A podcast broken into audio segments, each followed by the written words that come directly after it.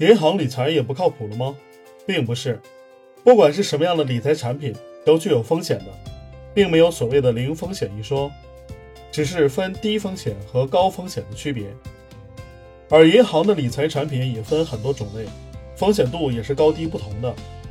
银行的理财产品按照风险等级，可以划分为谨慎型产品、稳健型产品、平衡型产品、进取型产品和激进型产品这五种。数字的增加来代表风险的加大。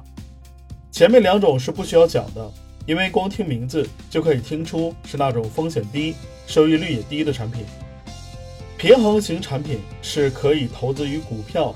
商品、外汇等高波动的金融产品，有一定的本金风险。进取型产品是挂钩股票、黄金、外汇等高波动金融产品，风险比较大。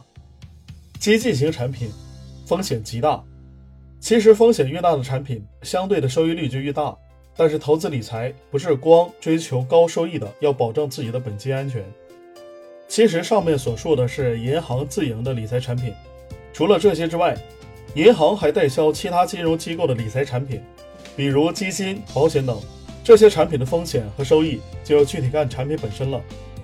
其实是不管要不要买银行理财产品，都要注意三点：第一，本金放在首位，收益在其后；第二，就是要正确的选择合规的平台；第三，不能只追求高收益的理财产品，要调整好心态，选择适合自己的理财产品。